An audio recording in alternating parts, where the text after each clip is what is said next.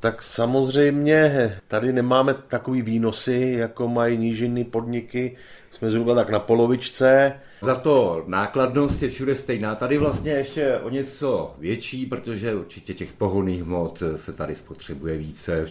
A ty stoupající ceny všeho se asi v tom vašem hospodaření také odrážejí. No, ty vnosy, ty prostě ty strašně povýšily poslední dobou. Samozřejmě ty výnosy nebo ty ceny se produktů našich se taky zlepšily, ale ty ostatní vnosy bych řekl, že to předčily.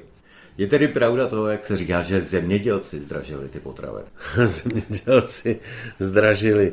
Nikdo se nás neptal, jestli dáme třeba o 100% víc za hnojivo nebo za cokoliv jiného, nebo jestli teda respektujeme navýšení energií, ale my si ceny nediktujeme, my víceméně tak nějak čekáme, co nám kdo dá. Jo. Takhle, nelze to tady dělat bez dotací. Kolik byste potřebovali dostávat? Myslíte tím jako naše produkty? Potřebujeme, aby ty ceny byly aspoň takové, jaký jsou. Znamená to minimálně 13 eh, korun za litr vyprodukovaného mlíka, ale vypadá to, že půjdou dolů.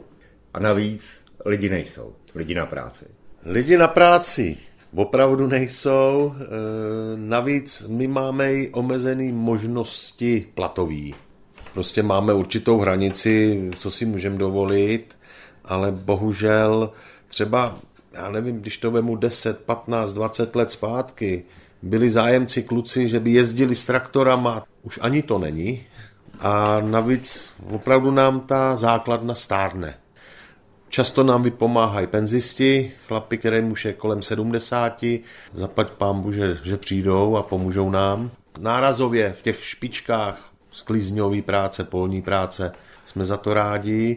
A jaké jsou vůbec eh, platy průměru v tom zemědělství?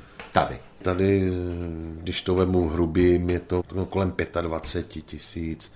V takovým tom základu, jo. Jinak si lidi opravdu vydělají spíš, když udělají něco navíc Samozřejmě potřebujeme zvednout ty platy. Má to hospodaření v těchto podmínkách vůbec nějakou budoucnost? Těžko říct. My věříme, že jo.